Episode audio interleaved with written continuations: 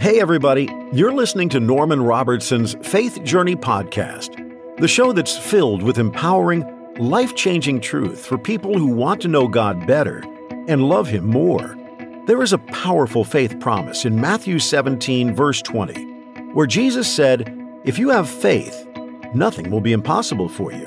When life gets challenging and you feel like giving up, by embracing what God says in His Word about faith, the power of faith in God and His awesome ability, and having faith in God's great promises will make you unstoppable.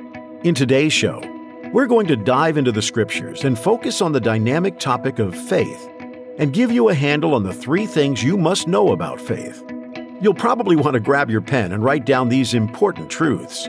So get ready to listen, learn, and discover how to put your faith into action today.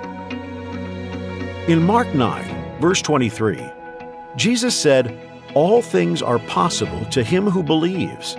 Wow, what a tremendous promise from Jesus that is. I once heard a funny story about a man speeding in his Corvette convertible on a mountain road in California who took an unexpected turn too quickly and went right over the edge. As his car fell, he managed to grab onto a tree sprouting from the cliff face as his car dropped a thousand feet to the canyon floor. Help! he screamed. Can anyone hear me? An echo was the only response. Next, he cried out louder, God, can you hear me? Suddenly, the clouds rolled together, and a voice like thunder said, Yes, this is God speaking, and I can hear you. The man pleaded, Will you help me?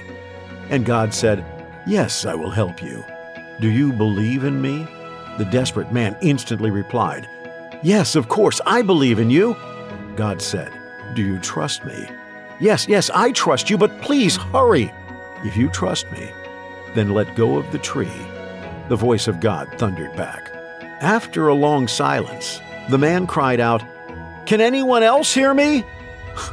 Obviously, the desperate man had no understanding of real biblical faith and what it means to put your trust in the Lord. In Hebrews 11, verse 6, the Bible says, Without faith, it is impossible to please Him. For he who comes to God must believe that He is, and that He is a rewarder of those who diligently seek Him. Faith is not whimsical or mystical. It's based upon the rock solid foundation of what the Bible says it is complete trust, belief, assurance, conviction, and full confidence in God and His Word. Faith is having trust and confidence in God. It means believing in your heart that God will do what He has promised to do. Faith in God is faith in God's Word. Faith is taking God seriously and acting on His Word as if it were true. Faith believes the Bible on purpose. Each time you decide to use your faith, it pleases God. Plus, it allows God to get involved in your life, answer your prayers, and go to work on your behalf. Real faith is the hand that reaches out and takes the things we need from God. Everything Jesus purchased for us on Calvary is obtained by faith. That everything includes salvation, forgiveness, answers to prayer, divine guidance, wisdom, the gift of the Holy Spirit, physical and emotional healing, and all of God's promises. Here are three basic essentials everyone should know about faith. Number one, faith only comes to us one way. God's Word is the source of faith. The Bible is the handbook of faith and the producer of faith. Romans 10, verse 17 says, Faith comes by hearing, and hearing by the Word of God. Faith doesn't come by praying for it, or by fasting, or by asking or begging God to increase your faith. The Bible is a faith factory. It's where faith comes from. The good news is, if you want faith, you can get it. That's why you have to open your Bible every day to read, hear, speak, and meditate on God's Word. Then you'll discover that as God's Word fills your heart, faith will fill your heart too. God's Word is the factory where faith is produced. You only get Bible faith from the Bible. Take time out every day to shower your soul in the promises of God. Number two, faith requires action. Your faith is a spiritual muscle that must be used and exercised.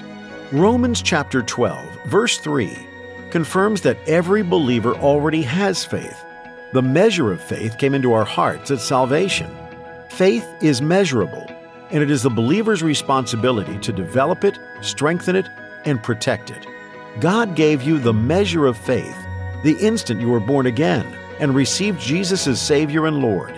Now it's up to you to begin to grow, increase, and use the faith that you already have. In James 2, verse 14, the Bible says, What good is it if you say you have faith, but don't show it by your actions? And James 2, verse 17 says, Faith, if it is not accompanied by action, is dead faith. What is faith in action? Prayer is faith in action. Praise is faith in action. Putting on the whole armor of God is faith in action. Resisting the devil is faith in action. Sharing your testimony about Christ with someone is faith in action.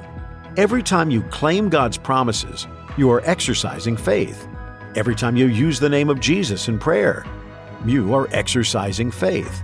Every time you obey the Scriptures, you are exercising faith. Every time you cast your worries upon the Lord, you are exercising faith. Every time you claim Psalm 91 divine protection, you are exercising faith. Every time you overcome temptation and sin, you are using your faith.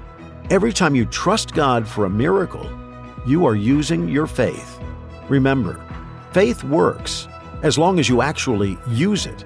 You have to exercise your faith muscle. Faith that is idle, inactive, and not used, the Bible calls dead faith. Number three, faith works by love. Faith cannot function in a heart of strife bitterness, or unforgiveness. The Bible tells us in Galatians 5, verse 6, that faith works by love. Walking in love is the catalyst that keeps your faith working. Galatians 5, verse 6, in the Amplified Bible says, Faith is activated, energized, and expressed through love. The poison of bitterness pollutes your faith. Living with unforgiveness is an enemy of faith. A toxic tongue is an enemy of faith. Grudge collecting is an enemy of faith. Anger, strife, resentment, and seeking revenge are all faith destroyers. If you want your faith to work, then forgive the person who badly hurt you long ago, and also the stranger who stepped on your toe in the grocery store. At least four negative results happen when you step out of love. You shut down your faith and stop it from working. You put a lid on your prayer life. You have a closed heaven you open the door for the devil and give him legal permission to attack you. You block God's blessings flowing in your life. No peace, no joy, and no victory.